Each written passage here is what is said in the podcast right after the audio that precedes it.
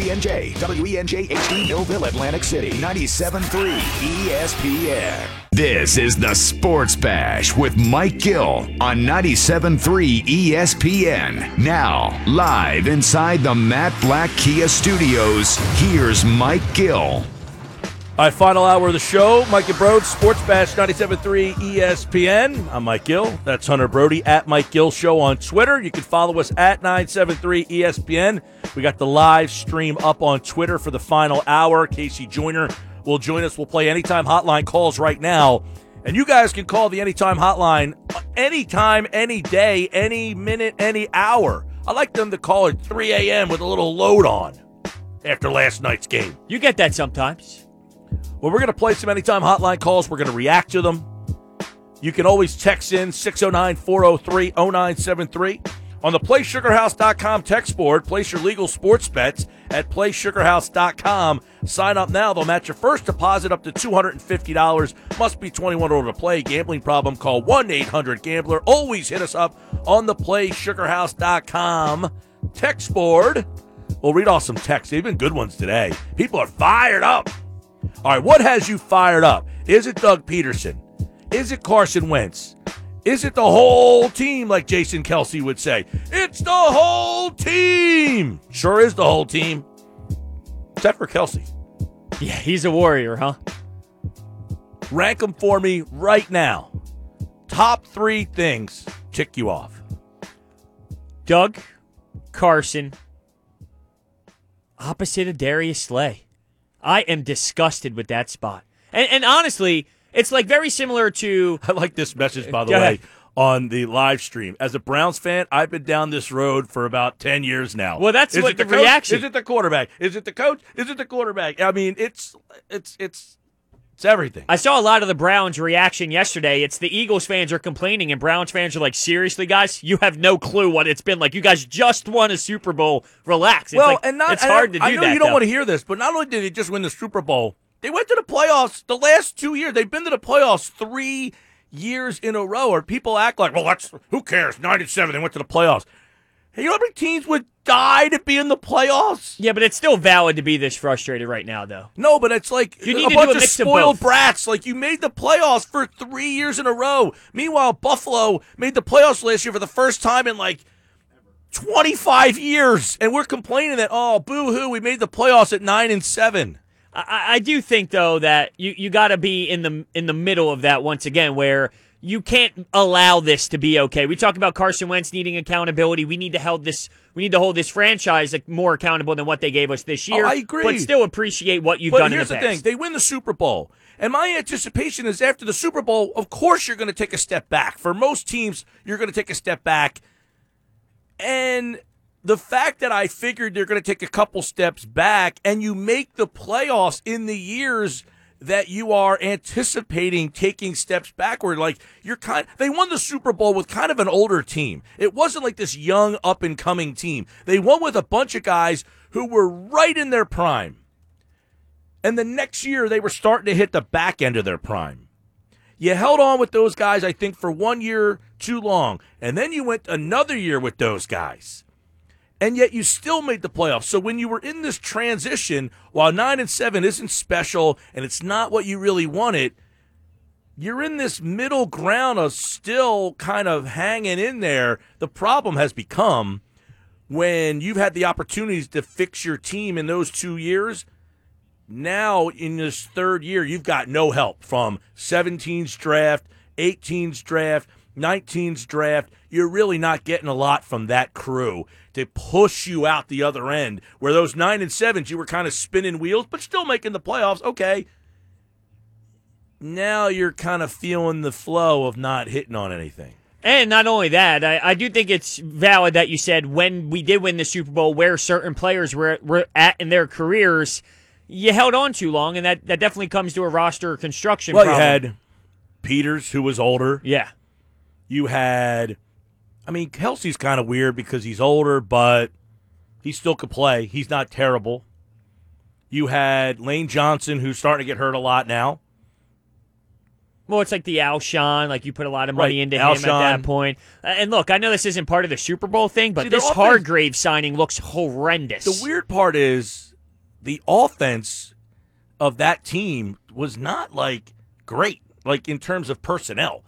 Well, I think You the didn't run game the like- run game helped you big time with Blount, Ajayi, and Clement. That really sparked what you could do because you had three backs that were very versatile in their own way, and that that really did help create the identity of that offense. Well, I you feel. also had a quarterback that was playing off on another planet. yeah, definitely. I, I mean, mean- everything just clicked right that season for sure. No Yeah, doubt I mean, about but it. like people aren't like, oh man, you had that like Eric Blunt, like oh, like he was solid, but he wasn't. But like, he gave you this team right now is struggling insanely on third downs, even when it's third and long and, and third and short. But they're not That- getting a whole heck of a lot of third and shorts. But but that's because I, I feel that you know you're not putting your team in the best position to be able to be in third. yeah, I mean, you had you know Alshon, who was good that year. but He wasn't special. No, but he was. go- I mean, he was good. He was Zach very Ertz, solid. Alshon Jeffery. Zach Ertz was was a difference maker yeah, that. Zach Ertz, Alshon Jeffery were your difference makers. Torrey Smith might have not gave it to you on the stat sheet, but he gave it to you in terms of opening up a lot of things for your for your players elsewhere. So Torrey Smith had a really significant role. It just won't say that say much on the stat sheet. I would. I would let, let's say. play some of these anytime hotline. The people took the time to call us and leave these messages. Let's at least give them the airtime to play them and react. I am all out on Wentz, man. I have been 100% out, and I was right. I keep calling in. I keep bashing this clown, this washed up fool that is Carson Wentz. And there's a lot of things wrong with this team, but Carson Wentz was it. He, he is trash. He is garbage. I want him off the field. I want him benched, and I want him thinking about his actions. This season's over. I don't care about this season. Eh, eh, we got to look at some alternatives here. I only have one thing to say about Doug. Doug said that this game was close. This dude has one brain cell left in his in his skull. He has one left. It's ridiculous. We need to tear down everything and rebuild roads. I'm terrified. Terrified. No, I got one thing to say. I. I, I can understand the terrified part though is that you felt like you have your quarterback, you paid him all this money, and now the terrifying part is you feel like you don't have the quarterback, but you still have to pay him like you do have your quarterback, and that's terrifying. In the beginning, though, he was talking about how, you know, I've called in all the time, screaming about how garbage this guy is. There's been people, like the Carson Wentz haters, who have hated him for years now. They're now taking this opportunity to gloat and say, like, hey, this is this this is how I felt the whole time.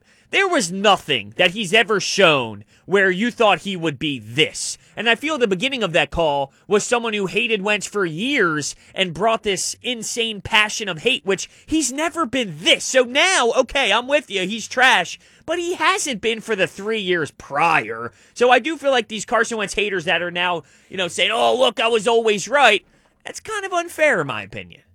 That's how I see it, at least. I know, I know what you're saying, and I said today on the Daily Drive.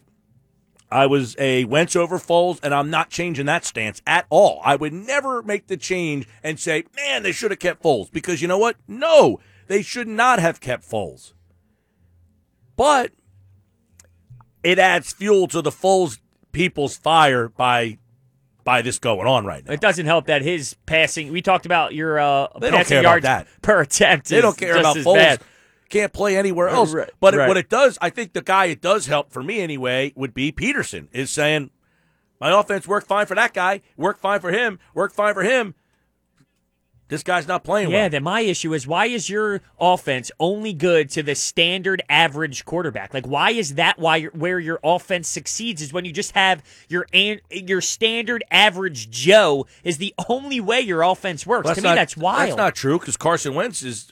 I mean, right. That year clicked. I mean, something was different that season, but ever since then, no, but he had a good year last year. He had a good year in 2019. By the way, Carson Wentz threw for over four thousand But it- yards. it wasn't great He had, it had a great ending. He had 27 touchdowns and seven interceptions. they were five and seven at one point though, so it wasn't like all great and all beautiful. Well, I think a lot of the problems they had last year also were the injuries on the defensive side of the ball. Where Wentz, by the way, he had eh, maybe, I mean, yes, in 2017 he only played 13 games. Would he have got over 4,000 yards? Likely, but he had over 4,000 yards last year for the first time ever. He's completed 64% of his passes. He had 27 touchdowns and seven picks, and people are like, eh, that was just okay. The guy was amazing last year. He just wasn't the amazing that you wanted him to be because you keep going back to 2017. But guess what? If he was 27 and 7 right now, On that pace, this team ain't three, seven, and one. I can be. I can tell you that much. And if Doug was better, he'd be in a better position to have those twenty-seven and seven stats. But, we I don't think he was back amazing. to that. But Doug was the same call play caller last Yeah, but year. okay, but Carson Wentz was a different version in 2017, so you can I understand you can it, head in the wrong direction, and Doug is just as much as Carson Wentz. Sure, is. but again, I go back to this.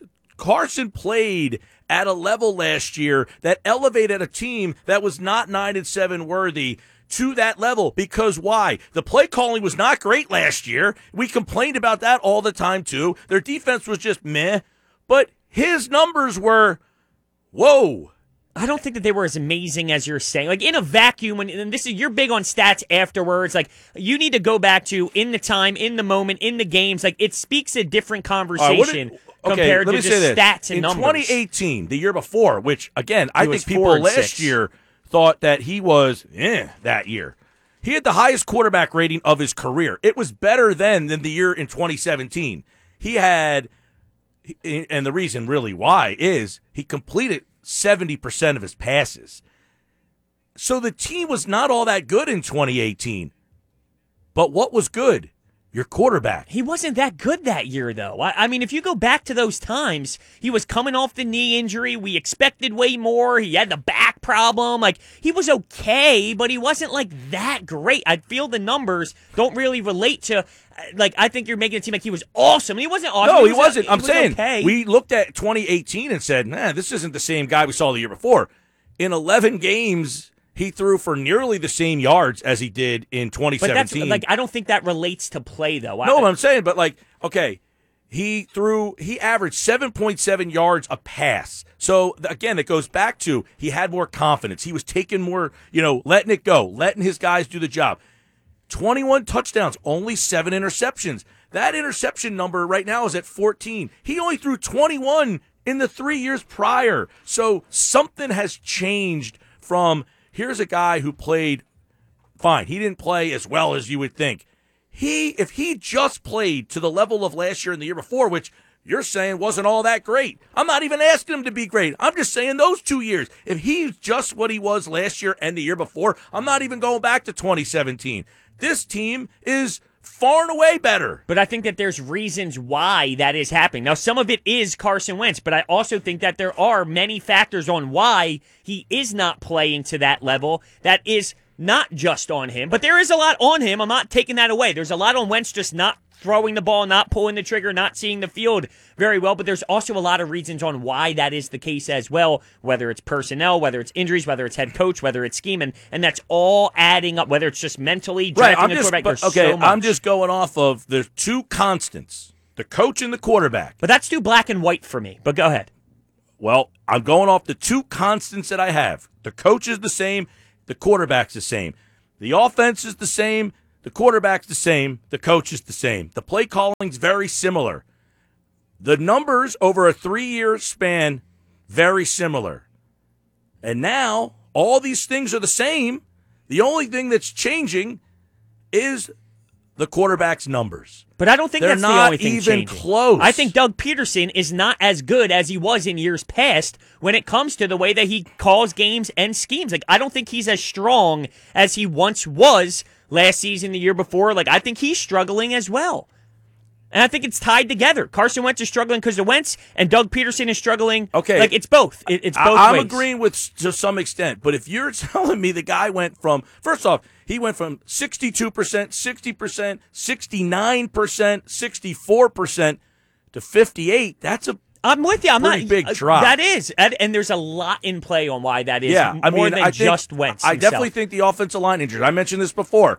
The years that Wentz was here prior, they did not have the line injuries that they're having right now, and I think that's a big reason why the Eagles have been a successful franchise. Is their offensive line has consistently been one of the top five offensive lines in football, and we mentioned it on Friday. A lot of these other teams have gone through offensive line issues and it has held them back. And the Eagles are now getting a dose of what happens when your offensive line is a problem. It changes the way that you can call a game as a play caller. No question about it. So I think that is a factor. But what is not a factor, I saw a stat today that when Carson Wentz has time to throw, it's worse. His QBR is 44, worst in the league. Well, in other what, what words, time to throw, and that's where the lack of separation from the receivers. Like, and I'm not saying that's all the time because he's missed wide open throws. right, But open players with time to throw, he's the worst quarterback in the league right now. okay, Not, and it's not close. He's got a 44. that doesn't surprise me because Right. I, I know that he has struggled. But that doesn't take away from the other issues as well that I think all plays a Doug role. was in asked a question today that I wish he answered a little bit better, and he, I don't even know if he understood the question, to be honest with you. But it really was. Um, the question was asked was, I know it's a lot of being made of the offensive line shuffling. He said the question was, when the offensive line is protecting and there is no pressure, what are you seeing from your passing game, and how would you evaluate the passing game when the line is protecting from a Carson standpoint, from a wide receiver standpoint? He danced around. he didn't I don't think he really comprehended the guy's trying to ask, "Hey, how's Carson playing when he actually has time to throw?" And I'm assuming that question came from this stat that's out there that he's the worst in the league when he has no pressure and guys are open. So, I think Pederson's trying to hide the fact that or protect the fact that of course he's not playing very well when there's plays to be made. And and that's how i see it. I mean I, I agree with you. I'm not saying that pederson's a great play caller right now and all that stuff. If he was maybe they're scoring 30 points a game but if carson's playing the way he did the last couple of years i don't think we're having this conversation i think the team is scoring 25 points 24 points 25 points and they're probably winning some of these games where they're only scoring 17 and part of the reason the other team's scoring is because you keep giving them the damn ball. You keep turning the ball over in your own end. I mean, you can't throw a pick six. You can't throw an interception when you're driving in against the Giants. I mean, those things don't help. They don't help. They definitely do not help. But I just see it as more of a full package than just Sure, I think solo. ultimately it's most of a full package. But, you know, in this industry and in, in sports, we pick a side. It's one guy or the other. And if I'm picking one guy over the other, I can't take the cop out and say it's a full package. I'm going to uh, pick a side. And to me, right now, the side that's hurting your team more is the player. All right, I see it as a, a game plan scheme issue from the jump. Like heading into the week, like Carson is a problem on game day, but heading into the week, if I need somebody to lay out a blueprint and that this is going to put us in the best position to succeed, which starts before game day, you just look so disappointed looking at that coffee and you didn't have any left. Done. but I think it starts with the game plan, and with the game plan being the first thing that initiates how you're going to play on Sunday.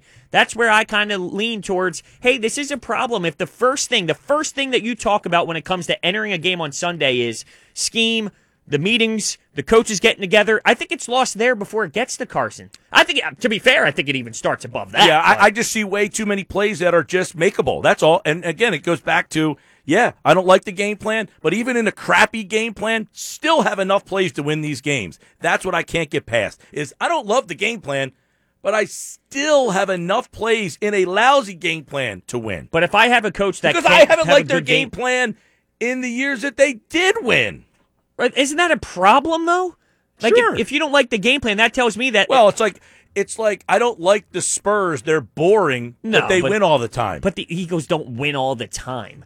You take away the Super Bowl, they're seven and nine, nine and seven, and nine and seven. That's one game over five hundred in a three-year span.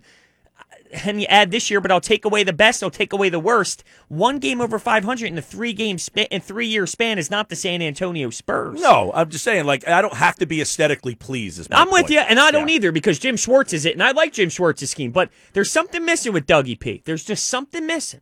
Yeah, a good quarterback. Here's Well, another call. a lot more than that. It's okay. All we're doing is helping that draft pick. So honestly, I'm good with that. I've been one of those people. I'm, I'm hoping we're losing. I hate losing like that, but hey, it is what it is.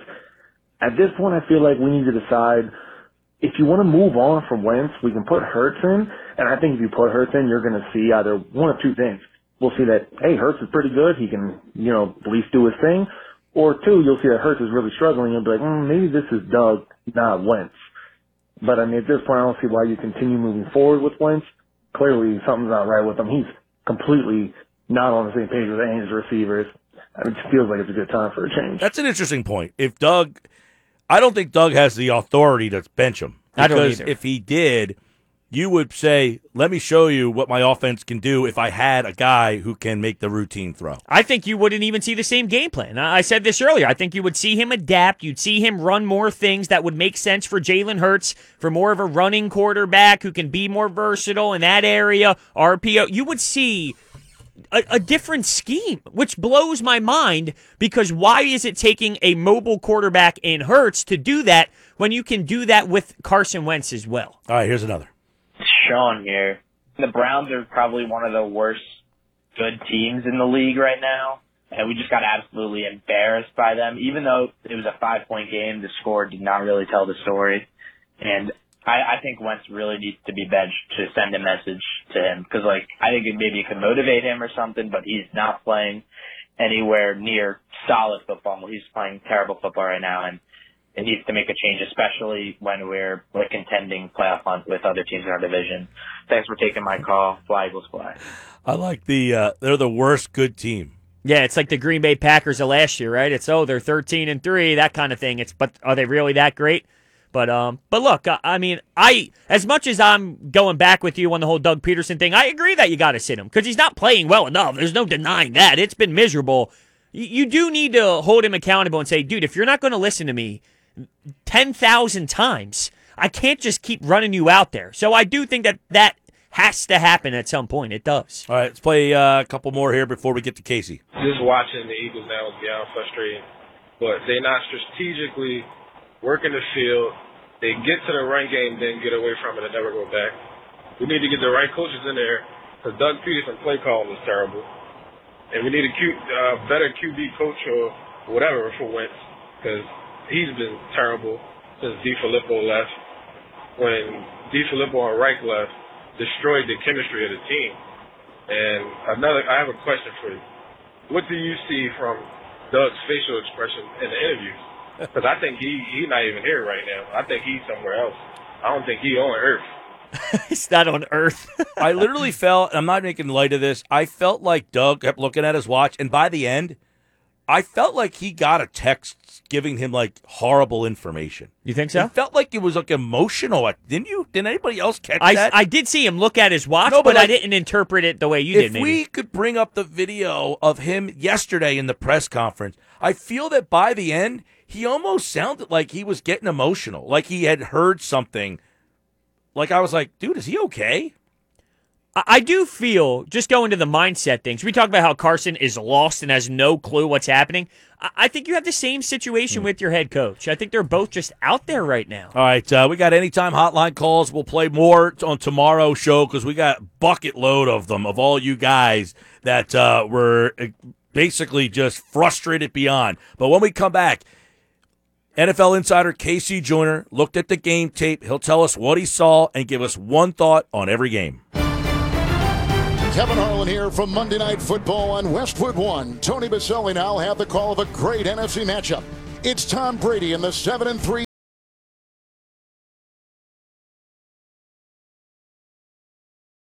Now, back to the Sports Bash on 97.3 ESPN. All right, Sports Bash. We got K.C. Joyner going to give us one thought on every game. Plus, uh, he looked at the game tape of this Eagles debacle. I mean, oh my God, I can't even start like telling you how frustrated frustrating this season is.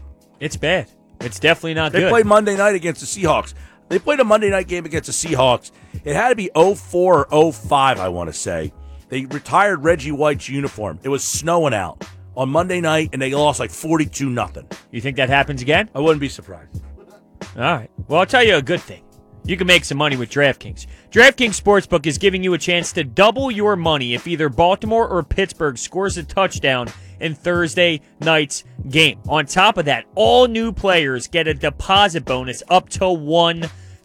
Download the top rated DraftKings Sportsbook app now. Use promo code 973 when you sign up. Must be 21 or older, New Jersey only. Gambling problem, call 1 800 Gambler. All right, let's get K.C. Joyner's take on what he saw in yesterday's game. Doug Pederson, Carson Wentz. K.C., it seems it's the same two guys getting questioned every single week. Uh, The whole year we've been having this conversation. It feels like wins and losses. You know, is it Pederson's play calling? Is it Wentz? Is he missing open guys? Is he not, you know, throwing the ball? Is he holding on to it too long? What is the underlining issue with this Eagles offense?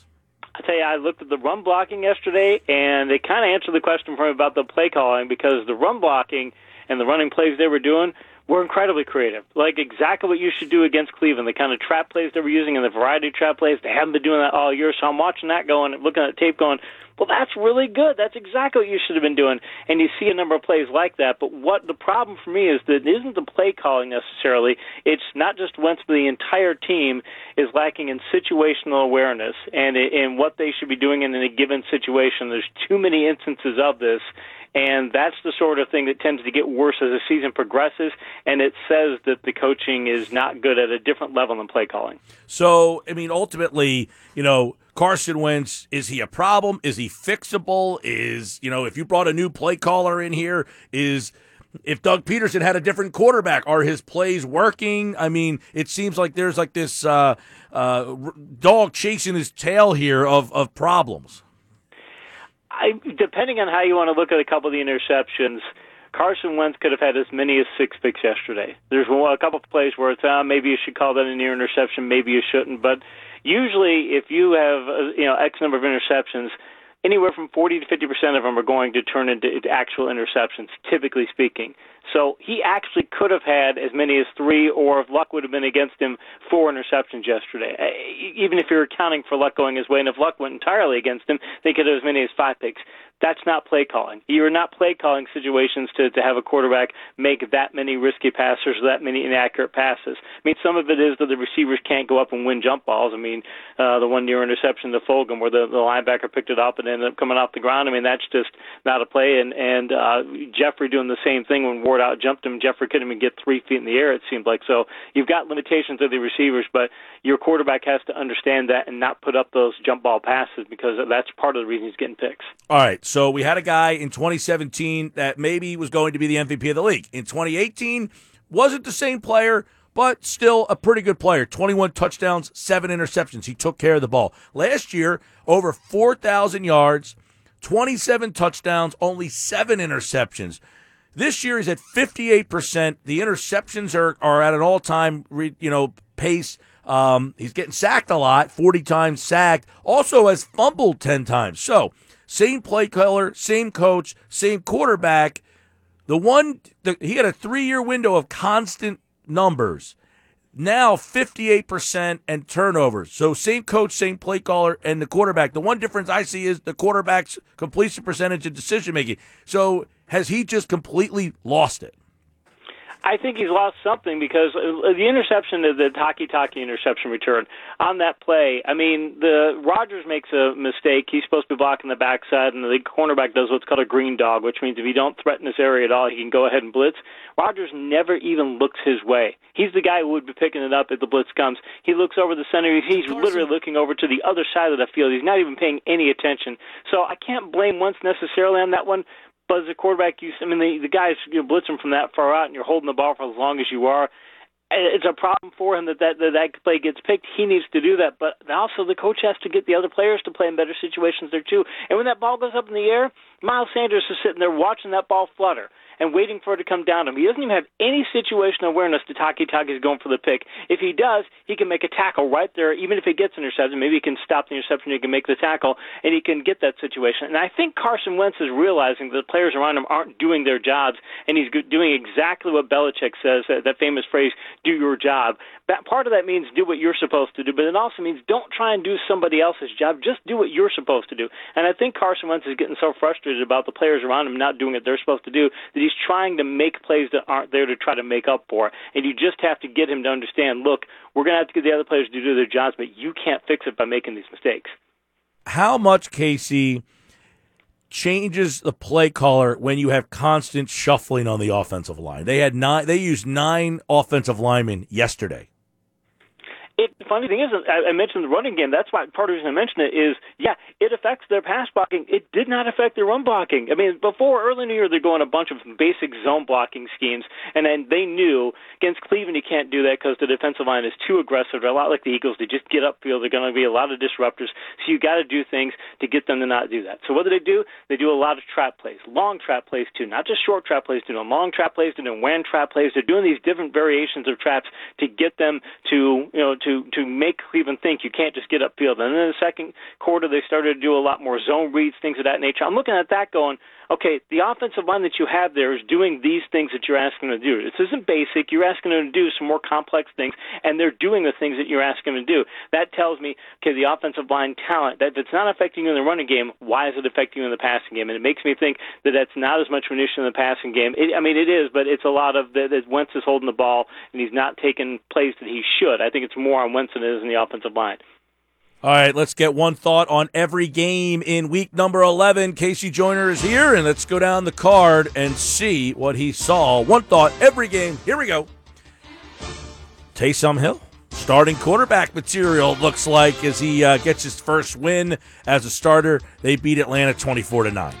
Yeah, I look at him and I look at Jalen Hurts and I go, huh, maybe. You know, I mean, that's the kind of play calling that they did. Maybe that's what the Eagles could do because you'd think that they were going to be a pass heavy team, but they want to be a run heavy team and they got a run heavy quarterback, so it's a perfect fit. Cincinnati and Washington, unfortunate for Burrow. I hate to see that. Washington picks up a win. The NFC East just got a lot tighter.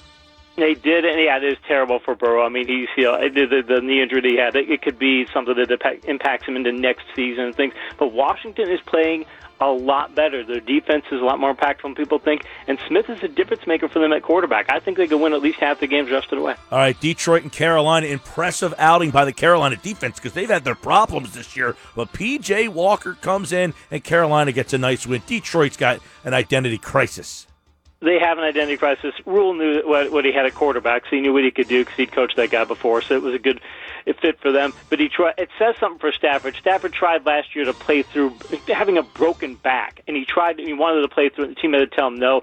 And obviously, his his his thumb injury was a big enough problem. The Lions need to be able to tell Stafford, "You're not our guy when you get injured like that. Otherwise, more situations like this going to happen." All right, K.C. Joyner. One thought on every game, as of course uh, another very interesting game was that Tennessee Buffalo. It goes to overtime. Tennessee now has Baltimore's number, but does Baltimore have a uh, issue with the quarterback situation? Baltimore, uh, they've got uh, they've got a whole identity crisis situation of their own. They're not pass blocking well. They're not pass rushing well. They're not run blocking particularly well. They they they keep those rotating those running backs out. Now they got two of their running backs on on COVID.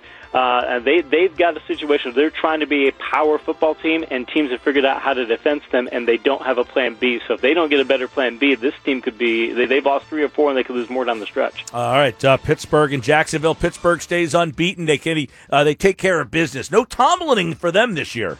No Tomlin other than the Dallas game. No, they they haven't. They took care of business here. They took care of business against Cincinnati, and their schedule is such that they've got three very winnable games down the stretch, and they got three tough games too. So the, one of the tough games is Baltimore. Baltimore's got a bunch of issues with COVID, so the Steelers they could be making a 16 and 0 noise, and they're really not getting paid attention to for it. So New England beats Baltimore on Monday night, and then they followed up with a loss to Houston.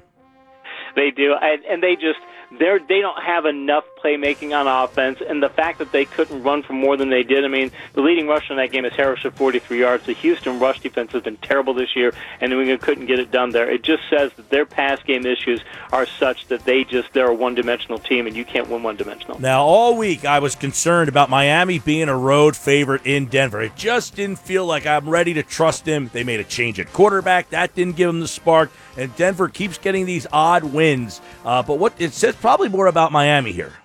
It does, but Miami didn't didn't really step up well, and they don't have as much on offense as they would like. I mean, they've got they their running back situation is not. They, they, I mean, they had had Gaskin, now they got Breida, and they've got Salma, they Ahmed. They've got you know, they're just a rotation of of Jags at running back, and that's that's a problem for them. But the game, what impressed me the most was Lock. He comes in that game banged up, and he, he throws for 270 yards and and does a very good job and makes some plays at, at opportune times. I mean, that just spe- says that Denver has a. It's not a franchise quarterback, uh, a good quarterback. All right, uh, Herbert continues to be impressive. They finally find a way to win. They almost let that one slip away against the Jets, uh, but uh, the, the the Chargers go across the country and win. Actually, no, that game was in L.A that says something for the for the Jets that you're so bad that everybody else can find a way to beat the Chargers in games like this, and the Jets, you guys can't do it. But let's give the, the Chargers credit for for finding a way to get it done. And Herbert, 366 yards with Burrow's injury, he's now the uh, the offensive rookie of the year. All right, uh, and then you go to uh, maybe the game of the day, overtime.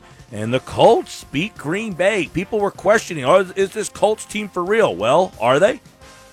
They absolutely are. Uh, again, if you don't make uh, Philip Rivers throw interceptions, if he doesn't make a lot of picks and things, if he doesn't make mistakes, the rest of that team is good enough to do a lot of things. They've got a, a playmaker of Pittman now, but it says something that they get down 28-14, and then for the second half and in overtime, they allow three points to the Packers. That's how good that defense can be when they play at their best. So a bad first half, but they they can be a shutdown defense, and they're not they're going to be tough out in the playoffs. All right, Minnesota had been playing well. Dallas got their quarterback, well, one of their quarterbacks back in Andy Dalton.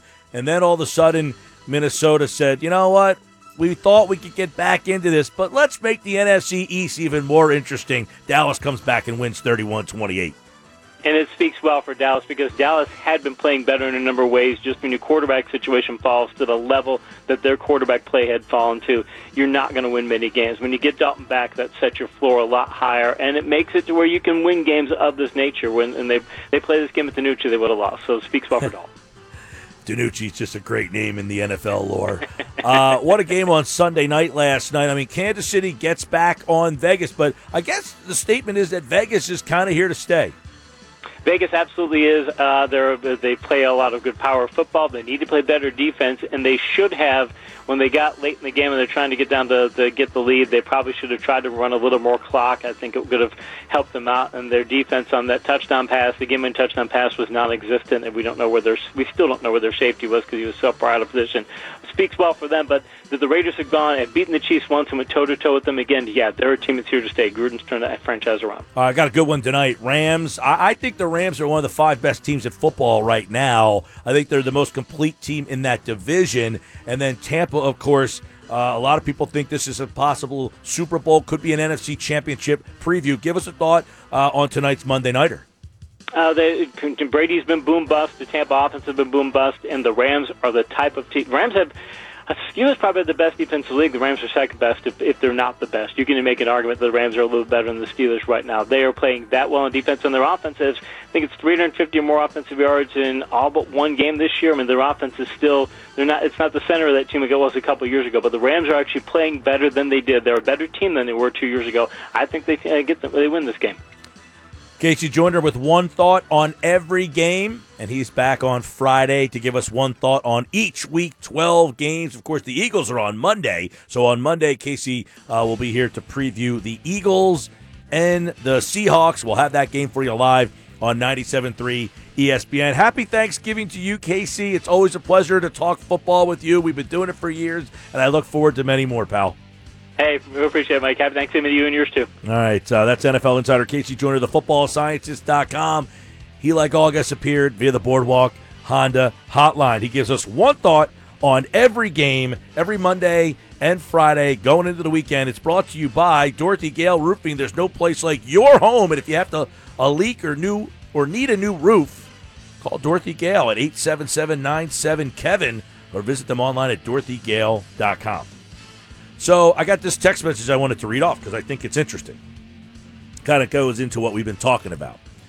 So he says, guys, Jets fans tell me Sam Darnold is horrible and he's regressed because of Adam Gase. But the last two weeks, look what their offense has done with Joe Flacco. They're a different team. The offense is scoring points and moving the ball. Joe Flacco isn't great, but he's competent and that's not what they're getting with Sam Darnold. In other words, the Jet fans can't stand Gase because they think his offense stinks. But then Flacco goes in there, same offense, just making routine plays, and now the Jets aren't a good team, but they're scoring points. Their offense isn't their problem. Their defense is freaking abysmal. But I think that's a good indication of Gase was getting blasted as this horrible play caller and this horrible coach because they had Sam Darnold. Well, maybe Darnold was the problem and not the coach's play calling because now you put Flacco in there, just an average guy, and all of a sudden your offense isn't your issue anymore. I don't know if I'm ready to go out and say Adam Gase isn't bad now because Joe Flacco's. Oh, he still is, making but plays. I mean, he's not a good head coach. There's no question about it. But the offense has under Flacco has been, I mean, they've been scoring 27, 28. I mean, they've put Yeah, but sometimes that creates a little spark. Like you, you get this new guy, it brings a little bit of energy, it gives a little pep in the step for some players, and then you know it Well, just I think we all can come to an agreement, though, that Flacco is not some high air raid offense. He's just an average guy who just makes routine plays. yeah, I, I, I don't see I how mean, that offense- necessarily means it's the same situation that we're Well, going I, through I'm right just now. saying, like, you might say bad play calls and yada yada. He's calling the same plays for a different guy, and he's saying, is he though?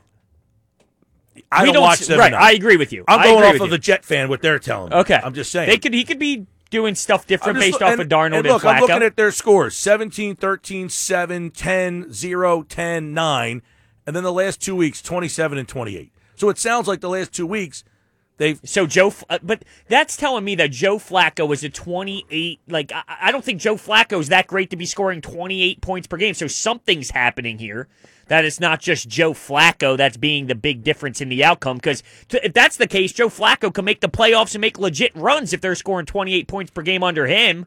You know, like offenses didn't want Joe Flacco for a reason. He was going to be the third stringer here. He's not a 28 point per game guy, or else he'd have a legitimate job in this league. Um, well, he was 18 of 25 with three touchdowns, though. So he wasn't like they were asking him. He didn't throw for like 400 yards. He just happened to throw three touchdown passes. But again, efficiency and just, you know, I think there's high it, completion all. percentage. 25 passes is not a whole heck of a lot of throws in today's game. And this week he was 15 of 30. Not good. Not good. No, 50%. So that, so that means something else is going on. That's what I'm saying. There's, there's a lot defensive that, touchdowns? There's a lot that goes on in terms of you know how. Oh, they had a 49 yard touchdown Yep. pass. Yep. So that changes it for sure. Yeah, I don't but think, I think it- it's a pretty interesting. It is interesting. Yeah, I it a interesting. interesting dynamic. Is you have Gase, who most people think's an idiot, and by the way, Gase has had success as a play caller for It's like Schwartzy. He's a good coordinator, not a good Right. head coach. Absolutely. But he's had success, quote unquote, as a play caller when he was in Denver. That got him a head coaching job. And, you know, he went to Miami. They were not a great team in Miami. And I know I'm not sitting here standing up for Gase.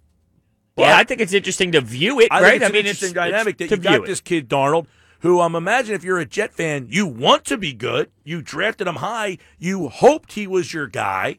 So you're blaming the coach because you want Darnold to be good. And maybe it's just Darnold's not yeah, all but that see, good. the only reason why I don't like the way you word that because then it's like Doug doesn't get any credit because like we just want Wentz to work out so well. It's it doesn't matter what Doug's doing, but it does. Like it plays a big role. That's why it's so. We talk about Brady, we talk about Belichick. You talk about Sean Payton, you talk about Drew Brees. Like there's a reason why every time you talk about quarterbacks, it's tied to the head coach, Mahomes, Reid, Goff, McVay. Like there's a reason why they, they are Belichick just. doesn't call the plays. th- that's fair, but when you talk about those two, Yeah. it is I mean, always that's definitive that he's not the play. You're right. You're right. He's the defensive minded coach. Reid there calls the sure. plays. You're right. I'm with you. Yeah. But there's a reason why the coach and the quarterback is normally always tied together because they're so hand in hand with one another. They really are.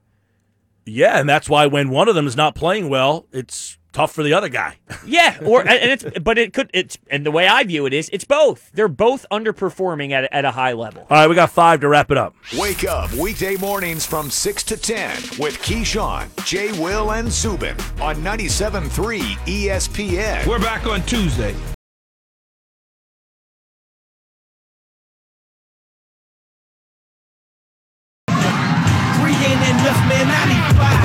Number five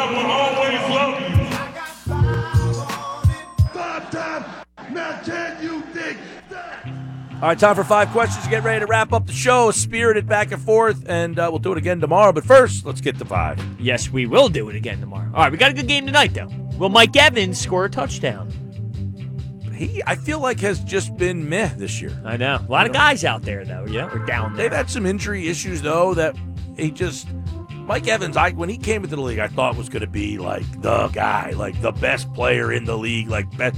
I mean, he's been good, but not like wow. I mean, he's having a decent year this year, eight touchdowns, but um, I don't know. I just thought he would be like No, I'm with you. He doesn't have that same like when I think of him, I don't think of the same way as I do Michael Thomas or Julio Jones. Like I don't know if he, he screams that type of impact. Maybe it's because of where he plays, though. You know, I think tonight's game's going to be fun, but uh, no Mike Evans touchdown. no Mike Evans. Okay, Tom Brady's passing yards 285 and a half. over under. I'll go under. He averages about 275. I'm going to throw him around there. This Rams defense is good. I put him in the fine five last week. Yes, you did. How about Henderson? I had them at number four in my fine five last week. I was shocked when I heard that. We'll see if they stay in. I think they're not. the most complete team in that division. They have the best defense in that division, and I think their offense maybe isn't the best of the three, but it's comparable. No, you're right. When you look at the three teams involved, they are the most complete for sure. Uh, Henderson, 31 and a half rushing yards.